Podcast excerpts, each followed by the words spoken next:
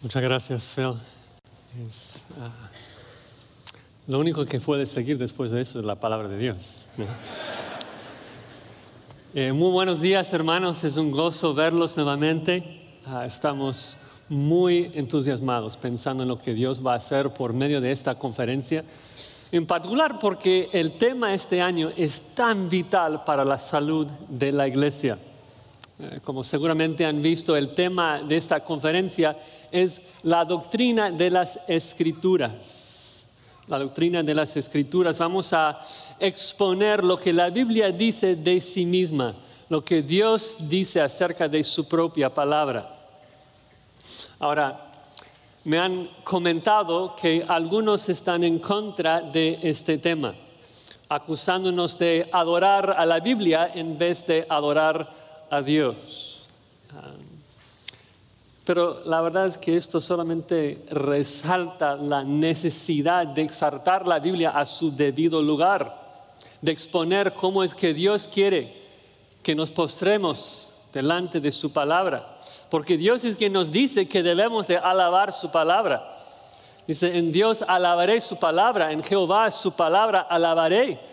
David en el Salmo 56, ya leímos el Salmo 138, que Dios ha engrandecido su palabra por encima de todas las cosas al mismo nivel que su nombre.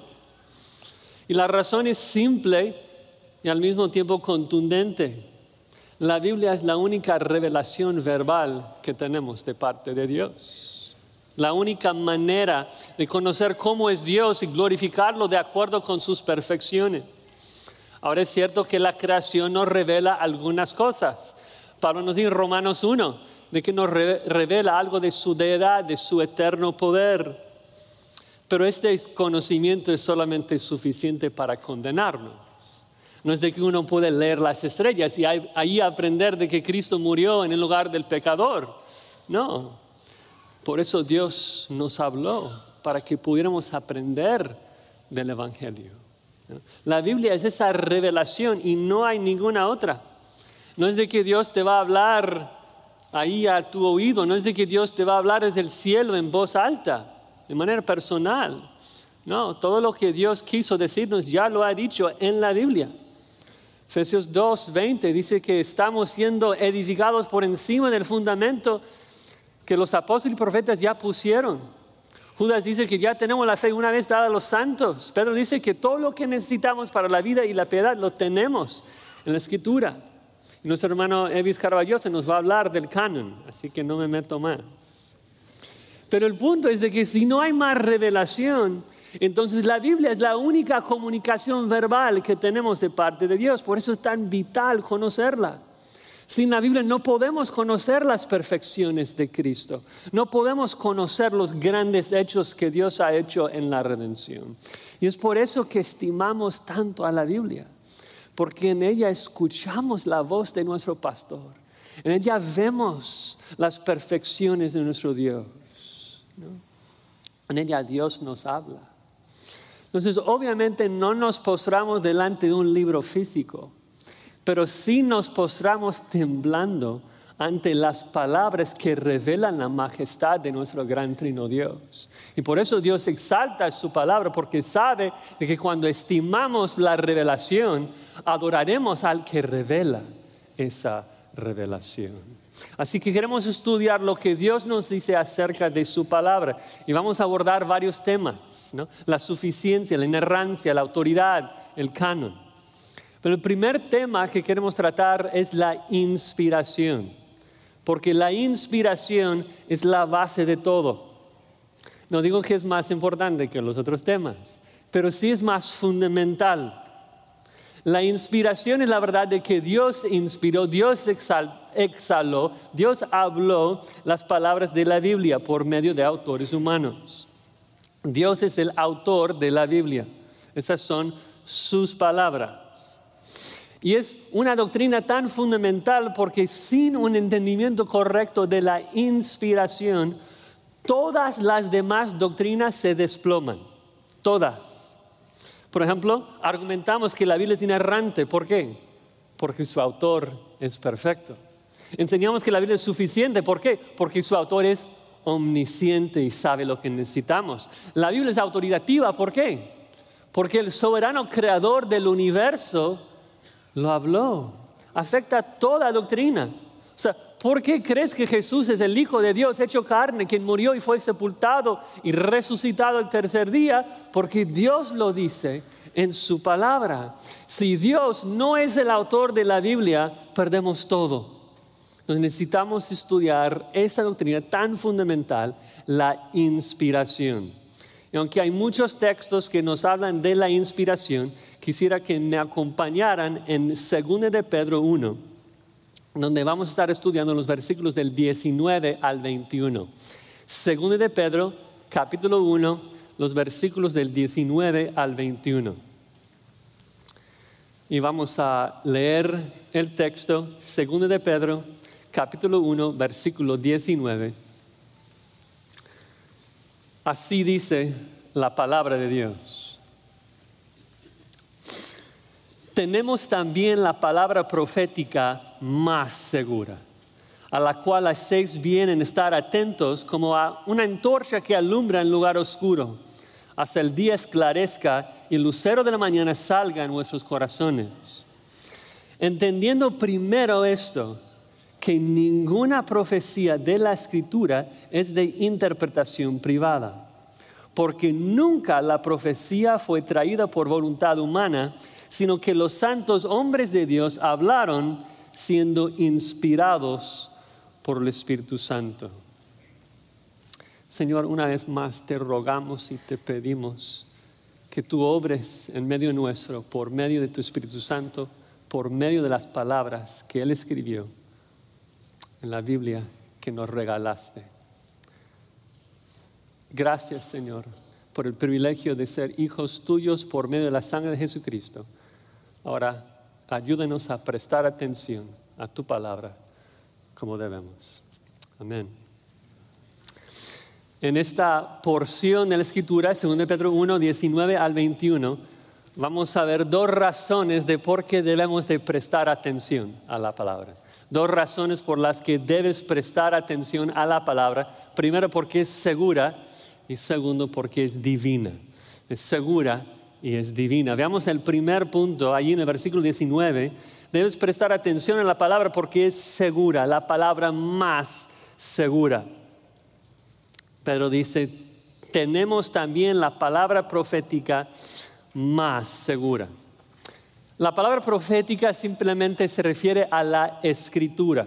Sabemos esto porque en primer lugar es lo que profecía significa. Profecía es cuando alguien comunica directamente las palabras de Dios. Entonces, por definición, la Biblia es la palabra profética. Pero también en el contexto, Pedro explica en el versículo 20, sustituyendo la palabra profética por profecía de la escritura, para hacernos entender de que la palabra profética se refiere a las escrituras, la Biblia. Entonces Pedro afirma acá de que la Biblia es la palabra más segura. Dices, ok, más segura. ¿A qué se refiere esto? ¿Más segura que qué? Y es que necesitamos un poco de contexto, ¿no? Como siempre, cuando estudiamos la Biblia, necesitamos fijarnos en, en el contexto, en cómo va el argumento. En segunda de Pedro, Pedro está al final de su vida. En el 1.14 dice que Cristo le reveló que en muy poco tiempo, en breve, tiene que abandonar su cuerpo, tiene que morir. Y Pedro escribe esta carta porque está preocupado, pero no preocupado por sí mismo está preocupado que después de su partida sus oyentes iban a ser seducidos por los falsos maestros y apartarse de la sana doctrina. Eso lo dice varias veces en los capítulos 2 y 3. La mayoría de esta carta tiene que ver con los falsos maestros, pero los llama perros, los llama cerdos. Dicen que su meta, la meta de los falsos maestros es de introducir encubiertamente herejías destructoras por eso las palabras tan severas, porque Pedro sabe de que estos falsos buscan matar, buscan destruir. Y la preocupación de Pedro es entonces, ¿cómo puedo proteger a la iglesia de esas herejías? La respuesta, con la verdad de la escritura, con el conocimiento de la verdad. Es el conocimiento de la verdad que nos protege del error. Al final de la carta, en el 3.17, Pedro dice que nos guardamos del error al crecer en el conocimiento de nuestro Señor y Salvador Jesucristo. La famosa ilustración de cómo identificar billetes falsificados nos ayuda, ¿no? De que no puedes conocer a todos los falsos, pero si sabes muy bien cómo se ve, cómo se siente el billete verdadero, podrás discernir cualquier distorsión. Entonces, el punto es de que necesitaban tener un amplio conocimiento de Dios. ¿Y dónde se encuentra esto? En la palabra profética, en la Biblia.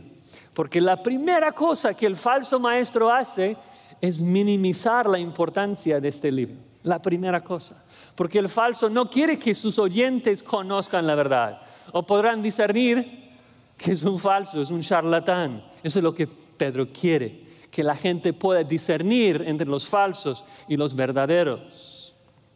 Ahora, brincando a 1.16, porque nuestro hermano Sugel va a predicar de los versículos 3 al 15, el primer punto que Pedro hace acá para ayudarnos a reconocer los falsos es afirmar que los falsos inventan sus herejías, presentan sus sueños, hablan de sus visiones, pero los llama fábulas artificiosas. Dice que hablan palabras fingidas, todo inventado. Y Pedro dice, pero conmigo no es así. Yo no inventé lo que los estoy enseñando. Yo estuve con Cristo. Yo escuché mi evangelio de su boca. Dice, yo vi a Cristo transfigurado en toda su gloria. Yo oí la voz que Dios mandó desde el cielo que decía, este es mi Hijo amado en el cual tengo complacencia. Y esta experiencia de Pedro confirma de que nos está diciendo la verdad. No inventó nada, es un testigo ocular de las cosas que enseña. Es un punto muy importante, en particular para el primer siglo, ser un testigo ocular. Juan afirma lo mismo en 1 de Juan, recuerdan, dice, yo les estoy enseñando lo que oí, lo que vi, lo que palpé con mis propias manos. Porque esta experiencia provee credibilidad, nos asegura que su doctrina, su enseñanza no es un invento. Pero después de decir esto, empieza el versículo 19. Y el texto original empieza con la palabra y. Es decir, además una cosa nueva. Dice que tenemos la palabra profética más segura. Ahora, acá los evangélicos debaten un poco si Pedro está diciendo que su experiencia asegura la Biblia o si la Biblia es más segura que su experiencia. Pero si nos fijamos en el contexto, creo que lo que Pedro enfatiza en este pasaje es claro. En particular porque Pedro nos explica en los versículos que siguen, los versículos 20 y 21, el por qué, la razón de por qué la Biblia es la palabra más segura. Y la razón de esa seguridad no es su experiencia, la razón de su seguridad es la inspiración. Los versículos del 20 a 21 que veremos dicen que la palabra es segura porque no se originó en la voluntad del hombre, no se basa en la experiencia del hombre, sino que se basa en la obra del Espíritu Santo inspirando a los autores humanos. Es un mensaje que fue preservado del error humano, una palabra segura, porque el Espíritu de Dios es quien orquestó su escrito. Entonces, seguros, versículos 16 al 18 afirman de que el testimonio de Pedro asegura que la es veraz. Esto sí. Pero los versículos del 19 al 21 afirman que la inspiración, el hecho de que Dios escribió la Biblia, la hace aún más segura. En otras palabras, primero Pedro establece y nos habla de la fuente de sus enseñanzas, su experiencia pero luego nos habla de la fuente de la Biblia, Dios. Pero miren, aun si alguien no está de acuerdo conmigo, aun si diferimos en cuanto a cómo es que la Biblia llegó a ser segura, todo evangélico está de acuerdo en que hoy el resultado es que tenemos una palabra más segura, de que esta es la palabra más segura que hay. De eso no puede haber debate. El texto es claro. Si nos preguntamos si la tradición de la iglesia es más segura que la Biblia, no, la palabra profética es la más segura. Si la pregunta es si la experiencia de uno es segura porque es lo que nosotros sentimos, la respuesta es no. La palabra profética es la más segura, más segura que cualquier otra cosa. La gente hoy en día dice, no, es de que yo, Josías, yo lo sentí. Yo sentí que mi cabeza se calentaba y comencé a hablar en lenguas. Y sé que es de Dios porque toda la iglesia simultáneamente comenzó a hablar en lenguas. Lo experimentamos, sé que es cierto. no, no, hacemos burla de esto. O sea, yo, yo no puedo juzgar su experiencia. Yo sé que sintieron algo. Pero la pregunta es, ¿pero qué dice la palabra más segura? La palabra más segura que tu experiencia. Porque la Biblia condena la práctica de que haya múltiples personas hablando simultáneamente en lenguas. 1 Corintios 14, 27. Entonces sabemos de que eso no puede provenir de Dios. Entonces debemos dejar de confiar en nuestra experiencia como si fuese una palabra segura. No la es. La única palabra segura es la palabra profética. No puede haber palabra más segura porque es la única palabra que carece del error humano. Segura es una palabra tomada del mundo comercial. El diccionario dice que se refiere a lo que está legalmente garantizado. La idea es de un documento firmado delante del notario público, que puedes estar 100% seguro de su contenido. Es decir, que la palabra de los que tienen visiones y sueños las palabras de los que dicen Dios me dijo, la verdad es que quién sabe de dónde viene esto, quién sabe a dónde te va a guiar esto. Es una palabra inestable, es una palabra insegura. La Biblia es la única palabra segura porque su autor es Dios, el único digno de nuestra confianza.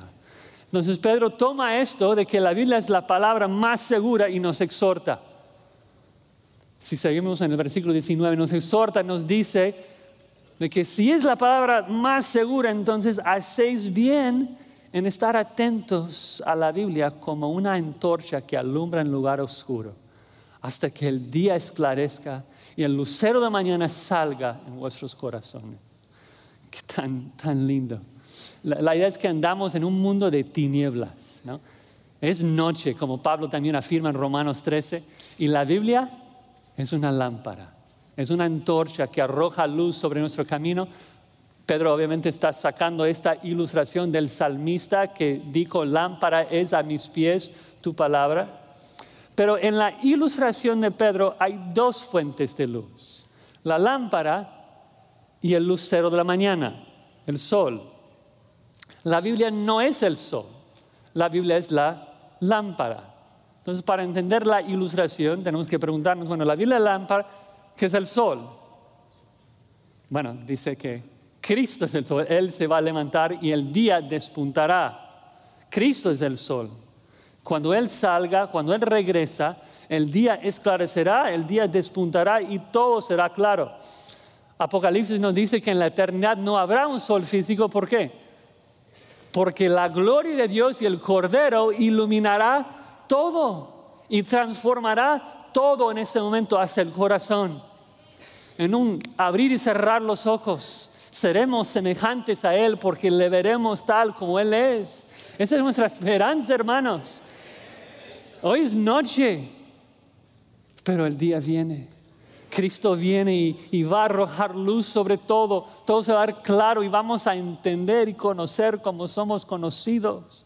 Un día increíble en que nuestra naturaleza pecaminosa será destruida totalmente y seremos transformados a todas las perfecciones de nuestro Cristo. Gente amable, gente paciente, gente justa. ¿Anhelamos ese día? Viene pronto. Ahora, ese día viene. El lucero pronto saldrá. Pero hasta ese bendito día, la Biblia es la única luz que tenemos en este mundo de oscuridad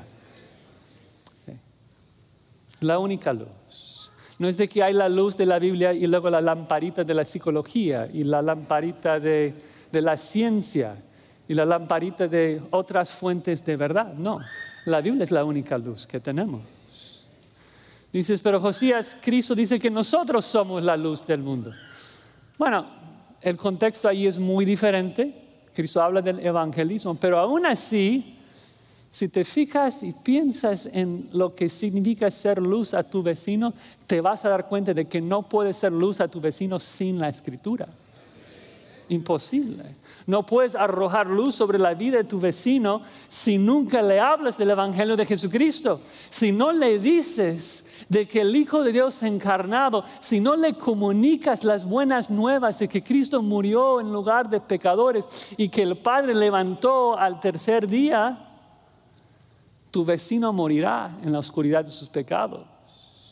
¿Y dónde encuentras esas verdades? de que Dios ofrece perdón al pecador por medio de la cruz del Calvario? En la escritura, la única luz que hay en este mundo oscuro. Hasta el regreso de Cristo, la Biblia es la única cosa que emite verdadera luz en este mundo.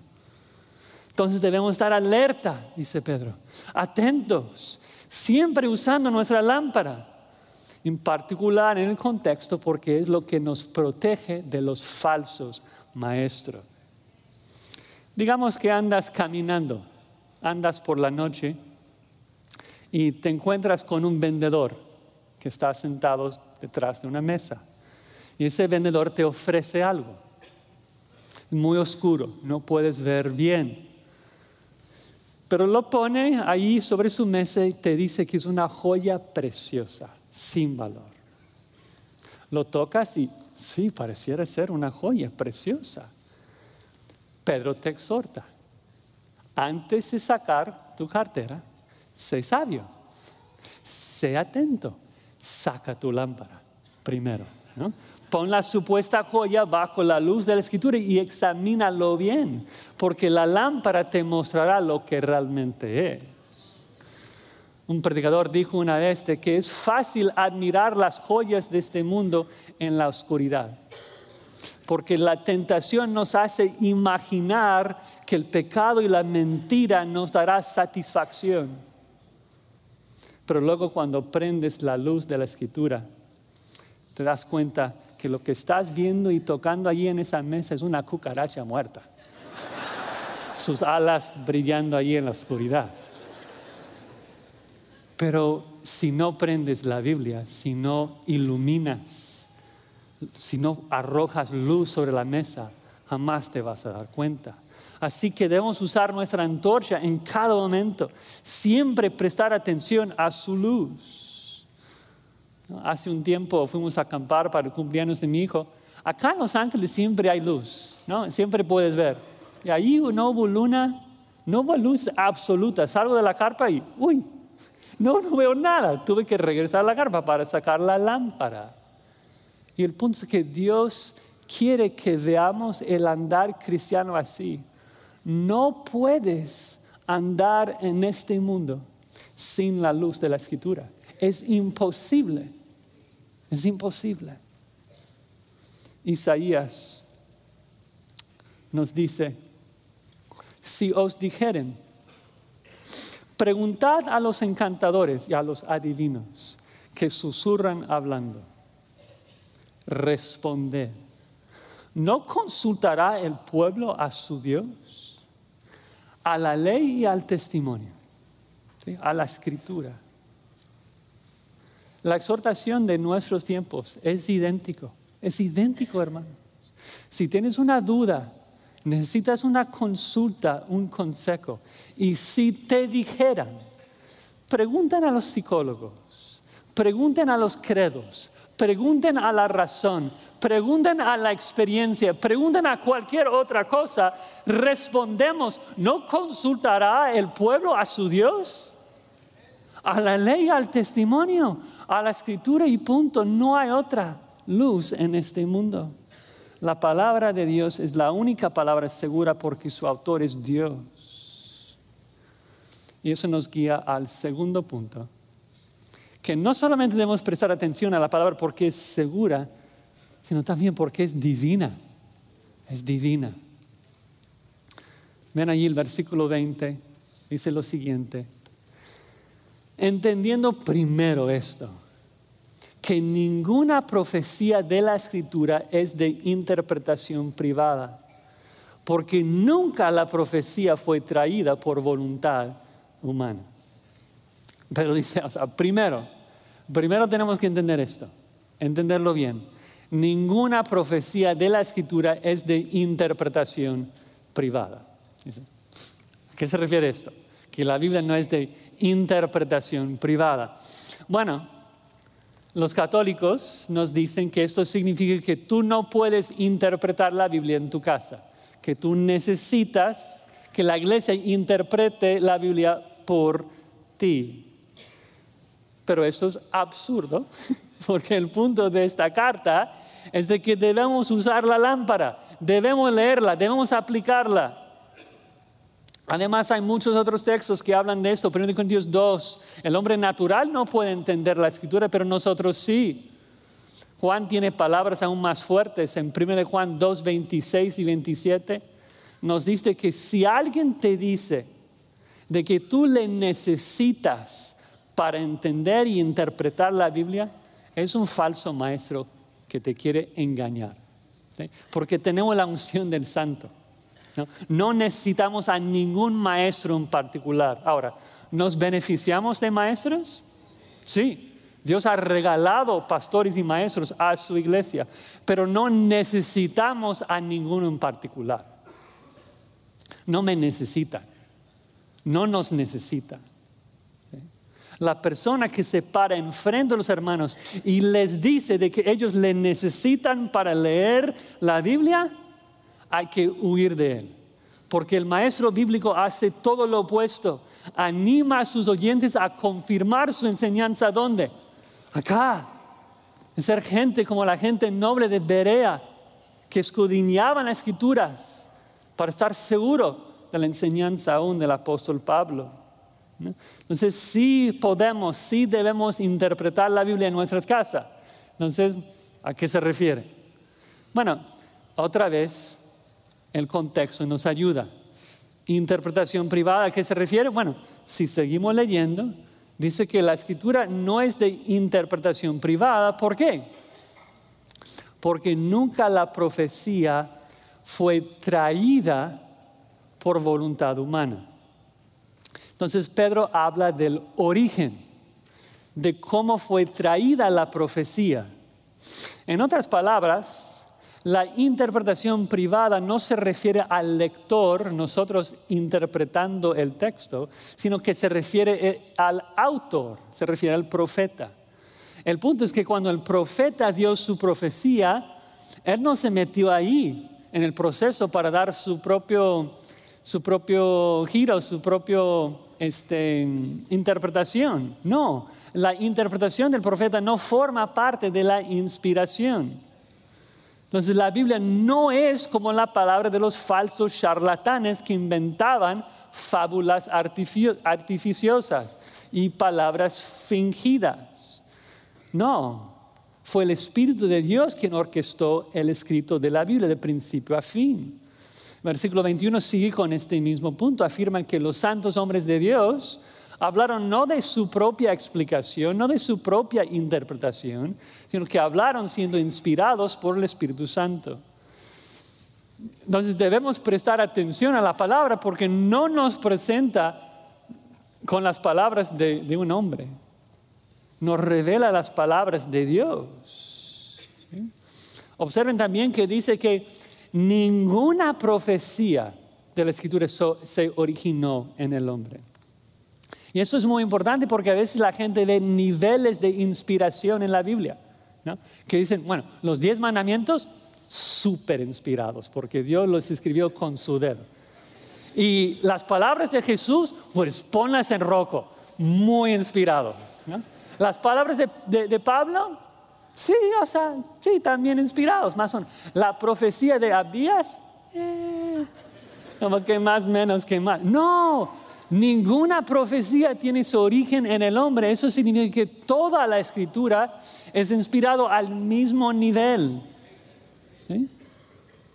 cada letra de la escritura tiene su origen en Dios. Entonces habla de la fuente de la escritura. Lo curioso es de que habiendo afirmado esto, de que en el contexto la interpretación privada está ligada al profeta, no a nosotros, pero la implicación del texto afecta a nosotros. Y creo que los reformadores hicieron bien en enfatizar de que la inspiración debe afectar nuestra interpretación. Y usan este texto para enfatizarlo. Yo no tengo la autoridad de tergiversar el texto. Yo no tengo la autoridad de alegorizar el texto. Yo no tengo la autoridad de determinar el significado del texto. Dios hizo esto cuando escribió la Biblia. Entonces, aunque el punto del versículo se trata de la fuente de la Biblia, pero la implicación es que no podemos interpretar la Biblia a nuestro propio gusto porque Dios estableció el significado del texto cuando lo inspiró. Entonces cuando estamos leyendo la Biblia, cuando estamos interpretando la Biblia, dejemos de decir qué significa esto para ti. Podemos hablar de cómo aplicarlo en tu vida, pero decir qué significa para ti como si tú pudieras tener tu propia interpretación privada, tu propia explicación. No. Si Dios escribió la Biblia, la única pregunta que vale es, ¿qué significa para Él? ¿Qué es lo que el autor quiso comunicar acá? Pero esta pregunta evoca una pregunta en mi mente. Cuando decimos ¿Qué, quiso comunicar el autor? ¿A quién nos referimos? ¿A quién nos referimos? Mi pregunta, si estoy leyendo Romanos, por ejemplo, mi pregunta debe ser, ¿qué es lo que Pablo quiso comunicar acá? O mi pregunta debe ser, ¿qué es lo que Dios quiso comunicar acá? ¿Cómo era la relación entre el autor divino y el autor humano? Bueno, Gracias a Dios, eso es precisamente lo que Pedro nos explica en el versículo 21, cuando dice que los santos hombres de Dios hablaron siendo inspirados por el Espíritu Santo.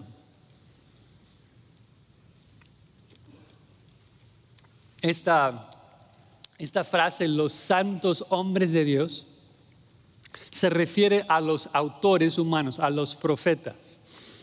Eh, la frase hombre de Dios o varón de Dios es un título técnico en la Biblia que se refiere a la persona que comunica de parte de Dios. Moisés, el varón de Dios. Samuel, el varón de Dios. Muchas veces en reyes y en los profetas se habla del varón de Dios sin hablar de quién es. Pero el término significa un profeta que va a hablar de parte de Jehová. Entonces, hombres de Dios, los profetas hablaron, comunicaron, pero dice, siendo inspirados por el Espíritu Santo. Entonces, obvio, la clave para entender esta afirmación es esa palabra inspirados. ¿A qué se refiere de que el Espíritu Santo estuvo inspirándolos? Bueno, en español el término inspirar presenta varias connotaciones, ¿no? Hablamos de un artista muy inspirado. Hablamos de una idea inspirada. El diccionario español dice inspirar, sugerir temas para la composición de una obra literaria. Segunda definición, infundir ideas en la mente. ¿Es el punto? Así inspiró el Espíritu Santo a los autores humanos, infundiendo ideas, meramente guiándoles. Porque si esto fuese el caso, entonces cabe lugar para que el humano, el autor humano introdujera error.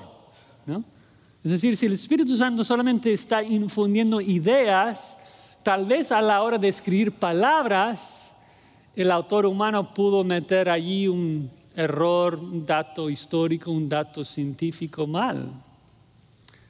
¿Este tipo de inspiración nos presentaría con una palabra más segura que cualquier otra? No. ¿qué pasa acá? Lo que pasa es que no podemos hacer exégesis solamente con un diccionario español, porque Dios no inspiró su palabra en español. Entonces la pregunta es, ¿cuál es el significado, el sentido de la palabra original, en este caso griego? Bueno, el diccionario griego dice que la palabra acá traducida inspirado significa llevar, traer o cargar. La idea es de cargar algo o para llevarlo para allá o para traerlo para acá. Trata de transportar algo cargándolo de un lugar a otro. Y Pedro nos ayuda porque utiliza esta misma palabra cuatro veces en esta sección. Entonces vamos a, poder ver el sentido de la palabra no solamente con el diccionario, sino con el contexto. No necesitas leer griego para, para esto, gracias a Dios. El verbo primero ocurre en los versículos 17 y 18 y se traduce como enviada. En la transfiguración, una historia que conocemos, Dios envió su voz. Fue una vez enviada desde el cielo a la tierra para comunicar el mensaje, este es mi Hijo amado en el cual tengo complacencia. Ahora, la pregunta, ¿existe la posibilidad de que entre un error allí en las palabras, en ese proceso? ¿Es posible que Dios enviara su voz desde el cielo con ciertas palabras y luego al descender las palabras a la tierra, de que se escucharan palabras diferentes a la hora de que los hermanos acá... O sea, es absurdo, ridículo, imposible, porque Dios es quien se encargó de transportar el mensaje del cielo a la tierra. Eso es lo que el verbo significa, que lo envió. Luego el verbo ocurre otra vez en la primera mitad del versículo 21. Allí se traduce como traída. Dice que nunca la profecía fue traída por voluntad humana. Es decir, las palabras de la profecía jamás, ni una sola vez, se trajeron a la Biblia por medio de la voluntad humana. Ya vimos esto, que la fuente, el origen del mensaje nunca fue el hombre. No es de que el hombre inventó un mensaje y que luego él lo trajo al mundo y que ahora califica como profecía. Imposible. Profecía por definición fue traída por Dios. Entonces otra vez vemos que la idea del verbo es de transportar algo o para enviarlo o para traerlo. Entonces ahora llegando a la segunda mitad del versículo 21, cuando dice que los hombres hablaron siendo inspirados por el Espíritu Santo, creo que mejor podemos entender el punto.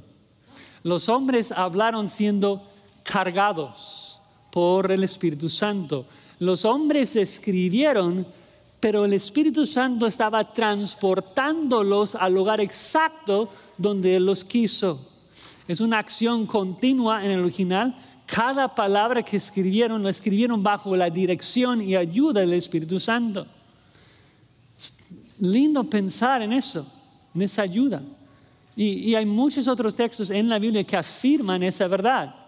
Zacarías habla de las palabras que Jehová de los ejércitos envió por su espíritu por medio de los profetas.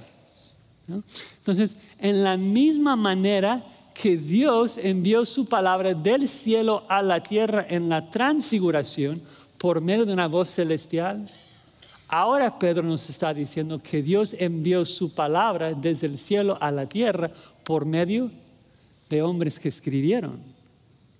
Y sabemos que las palabras quedaron intactas porque el Espíritu fue quien estaba cargando a esos autores, preservando todo el proceso. Dices, Josías, pero ¿cómo fue el proceso? Dios escribiendo por medio de hombres. Bueno, hay dos personas involucradas ahí. Primero pensemos un poco en el papel del profeta. No sé si han pensado en eso, pero a lo largo de la Biblia Dios habla a los profetas de maneras distintas. En ciertas ocasiones Dios habló, o sea, dictó un mensaje al profeta y el profeta escribe. Hubo profetas que Dios les da visiones y ellos solamente escriben lo que escucharon, lo que vieron. Pero la mayoría no se escribió así, por lo menos en el Nuevo Testamento, sino que hombres de Dios sintieron la necesidad de escribir una carta Pensamos, por ejemplo, en Pablo. que siente la necesidad de escribir una carta a los Gálatas porque está preocupado que se van a circuncidar. Escribe entonces con su propio vocabulario, escribe con su propio estilo. De hecho, podemos corroborar esto porque cuando comparamos el estilo de, de, Pablo con Lucas, con Juan, son todos diferentes. El Espíritu de Dios estaba cargándolos, llevándolos a escribir de tal manera que el resultado fuese exactamente lo que Dios quiso, pero no anulando, no invalidando su propia voluntad. Pero el resultado queda exactamente como Dios quiso. En otras palabras, aunque el medio es un poco diferente en algunos libros, los diez mandamientos no resultaron ser más inspirados que romanos. Ninguna profecía tiene su origen en el hombre. Todo es de Dios. Dices Josías, pero si el estilo varía de libro en libro, ¿cómo puedes decir de que todos tienen el mismo autor? Que Dios escribió todo. Bueno, en primer lugar, lo puedo decir porque Dios lo dice. Y con eso debe ser suficiente, ¿no? No necesitamos otro argumento. Pero si pensamos en que Dios es soberano, eso nos ayuda, porque Él soberanamente proveyó el trasfondo y la educación necesaria para que los autores llegaran a escribir en el estilo que Dios quiso escribir su palabra. Cada palabra es la palabra que Dios quiso escribir. El Espíritu Santo garantiza esto, garantizó esto cuando inspiró el autor humano. Es lo que el versículo 21 afirma. Un comentarista observa de que una ilustración, un ejemplo de eso podría ser eh, el nacimiento o la concepción de Jesucristo. De que el Espíritu Santo vino sobre María, una pecadora, de tal manera que ella pudo concebir a un hombre perfecto y sin pecado. Es un misterio, es increíble, ¿no? Pero lo que vemos es de que cuando Dios usa medios para llevar a cabo su plan, Él puede hacerlo de tal manera que el medio pecador no afecte el resultado que Dios desea. Entonces, aunque María era pecadora, Jesús nace perfectamente sin pecado. Eso es paralelo a lo que ocurre con la Biblia.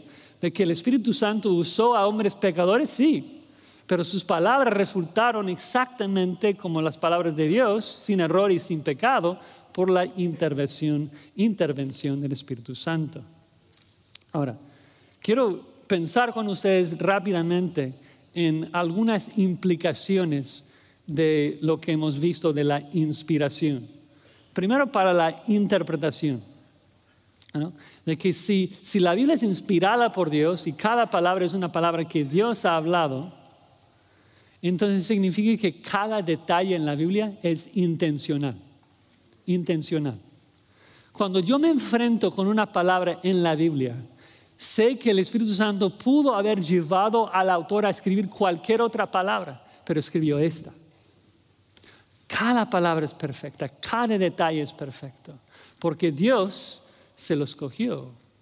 Por eso estudiamos la gramática, porque importa si la palabra es singular o plural, importa si el verbo es pasado, presente o futuro, porque el Espíritu Santo llevó al autor a escribirlo exactamente como lo tenemos. Y Dios trata a su palabra así, a la perfección.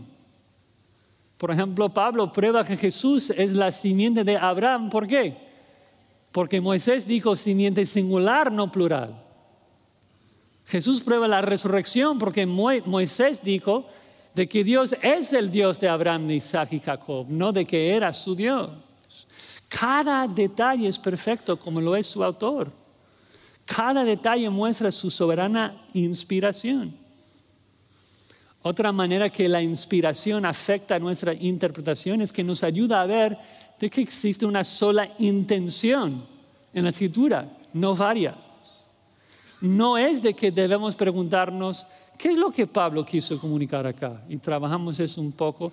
Y luego además, después nos preguntamos, bueno, ¿y cuál es la intención escondida, subjetiva, detrás de las palabras de Pablo que Dios quiere comunicarnos? No, lo que Dios quiso decirnos lo hizo por medio del autor humano, es lo que el versículo 21 dice.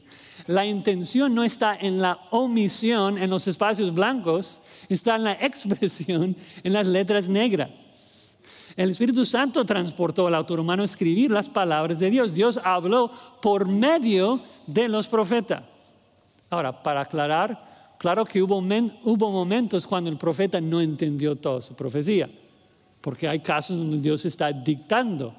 Pero aún en dicho caso no hay dos intenciones diferentes, porque el autor ni siquiera entiende lo que está escribiendo. Hay una sola intención, un solo significado. No debemos buscar un significado escondido. Hermanos, tenemos problemas suficientes tratando de obedecer lo que está escrito somos honestos. Entonces, si comenzamos a buscar un significado escondido, siempre será sumamente subjetivo, un significado generado por el hombre, exactamente lo que Pedro está condenando en este libro, porque así nacen herejías destructoras. No, el Espíritu Santo escribió por medio del autor humano. Dices, pero José, nunca contestaste cómo el Espíritu Santo pudo escribir por medio del autor humano sin invalidar la voluntad del autor humano. Bueno, porque es un misterio digno de nuestra adoración. No, sé cómo es que el Espíritu Santo pudo guiarlo, pero sé que lo hizo con éxito. ¿Sí? Porque puedo comprobar el resultado de que Pablo escribe con su propia voluntad, sí, y que la Biblia quedó exactamente perfecto, la palabra de Dios. De hecho, otro texto que debemos ver rápidamente es 2 de Timoteo 3:16. Ustedes lo saben, pero si quieren, si quieren buscarlo, 2 de Timoteo 3:16. Porque lo que afirma acá es tan importante para este tema de inspiración. 2 de Timoteo 3:16 dice que toda la escritura es inspirada por Dios. Y observen que Pablo no dice que todos los autores fueron inspirados por Dios. Esto es cierto. Está afirmando algo diferente. No solamente el autor fue inspirado, el texto mismo es inspirado por Dios. De hecho, la palabra original ahí, inspirada, literalmente significa exhalada, hablada. Toda la escritura, cada palabra es exhalada por Dios. Entonces no es como muchos dicen en nuestros tiempos que la Biblia contiene la palabra de Dios. No, la Biblia es la palabra de Dios. Eso es lo que significa la inspiración, que cada palabra de la Biblia es una palabra que Dios escribió por medio de un autor humano. Prestemos atención entonces, hermanos, a la Biblia porque es la palabra de Dios. Es la palabra de Dios. Sí, increíble, es una, una, cosa que decimos tan a menudo que a veces como que no, no sentimos lo que significa, que es la palabra de Dios. Todos los autores de la Biblia lo resaltan porque es tan increíble. Moisés lo dice, los profetas lo dicen, Jesús siempre, no solo del pan vivirá el hombre, sino de toda palabra de Dios. ¿Cómo no vamos a prestar atención a esta palabra? es la palabra poderosa del creador del universo. El soberano creador del universo nos escribió un libro, hermano. Es un tesoro. Dices, sí, pero Josías, si somos honestos, es un poco diferente, ¿no? O sea, esta es una palabra escrita, tiene menos poder que una palabra hablada. No, e, es todo el punto de la inspiración. Pedro nos dijo en el versículo 21 que la Biblia tiene la calidad de ser una palabra hablada. Los profetas hablaron siendo inspirados. Tiene la misma autoridad, el mismo poder. Es la palabra de Dios. ¿Cómo no vamos a prestar atención a una palabra tan poderosa como la palabra divina? Cuando Dios habla, cosas pasan. Dios habló y el mundo llegó a existir. La palabra de Dios, hermanos, tiene poder, poder para crear, poder para transformar tu alma. Tiene poder y jamás volverá a él vacía, siempre cumplirá su propósito o para condenar al que la descuida o para bendecir al que le obedece. ¿Y sabe lo más lindo para nosotros que somos creyentes? Es que Dios nos dice que su palabra tiene el propósito no solo de glorificar su nombre, sino también de transformar al creyente a la imagen de Cristo, que somos santificados por medio de la palabra, Juan 17, 17. Pedro dice en el 1.4 de que nosotros hemos llegado a participar de la naturaleza divina por medio del conocimiento de Cristo. Si no prestas atención entonces a esta palabra, pone en tela de juicio si de verdad quieres ser como Cristo, si realmente amas a sus perfecciones, porque es lo que este libro hace, nos transforma a su imagen. Qué lindo, qué precioso. ¿Tú crees que la Biblia tiene ese poder para cambiarte? Dale tu atención. Entonces, En conclusión, hermanos, Pedro nos ha dado dos razones muy contundentes de por qué debemos prestar atención a la palabra. Es segura, sin invención humana, y es divina, sin error humano. Ahora, leímos Isaías 66, 2, donde Dios dice que mirará a aquel que es pobre y humilde de espíritu y que tiembla a su palabra. Entonces, si la pregunta es, ¿qué debe de ser nuestra actitud frente a la Biblia? He aquí la respuesta. Dios quiere que temblemos ante la Biblia porque es su palabra.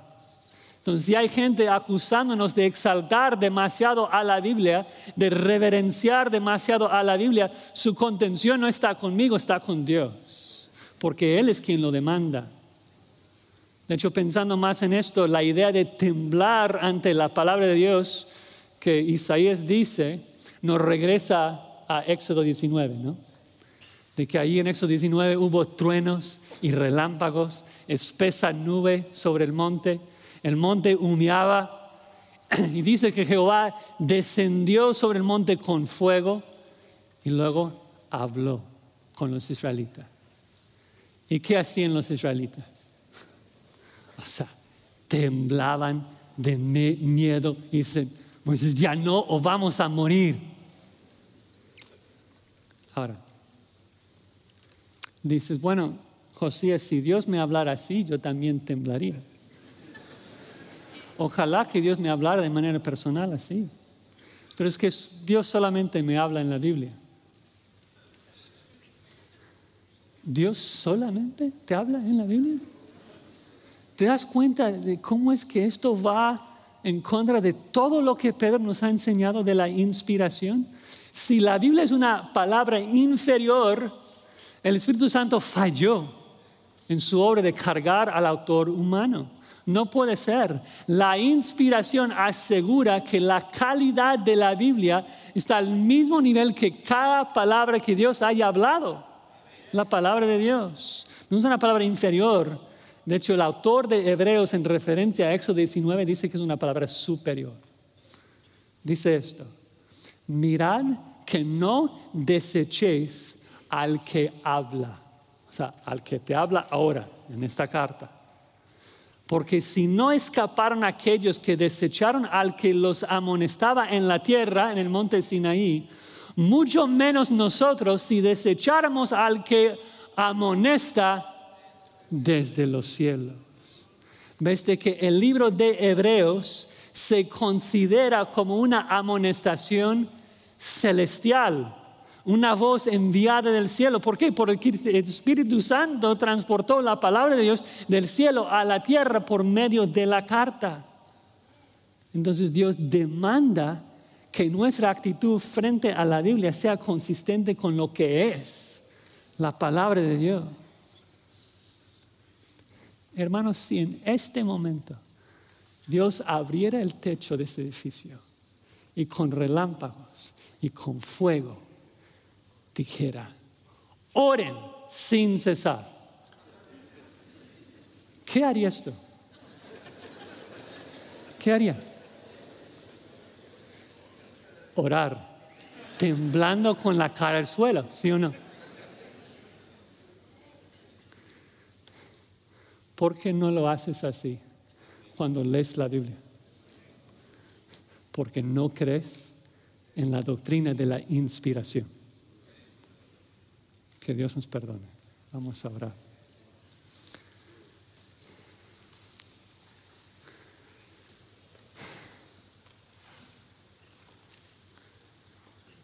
Señor, venimos a, a tu presencia con gratitud de que tu Espíritu Santo nos revele nuestro pecado. Y lo confesamos, Señor, tantas veces hemos leído tu palabra sin temblar. Hemos leído tu palabra sin reverenciarla, sin apreciarla, sin el entendimiento de que cuando leemos tu palabra tú nos hablas Hemos leído tu palabra sin confiar en su poder. Y te rogamos que, que nos perdones y que nos ayudes a prestar atención a tu palabra como nuestra única lámpara, nuestra única antorcha en este mundo oscuro. Para que aprendamos, Señor, cómo eres tú. Queremos conocerte, Señor. Queremos conocer todas tus perfecciones. Queremos conocer todo lo que has hecho por nosotros. Para que tu Espíritu Santo nos transforme a esa imagen. Para que nosotros podamos luego transmitir y comunicar ese mismo mensaje a los que todavía no te conocen, Señor. Queremos ver que esta tierra tierra sea llena de tu gloria, Señor. De que cada boca confiese el Señor de nuestro Cristo. Sabemos que un día lo hará, pero queremos verlo hoy. Así que te rogamos que obres por medio de tu palabra en tus siervos para tu gloria. Amén.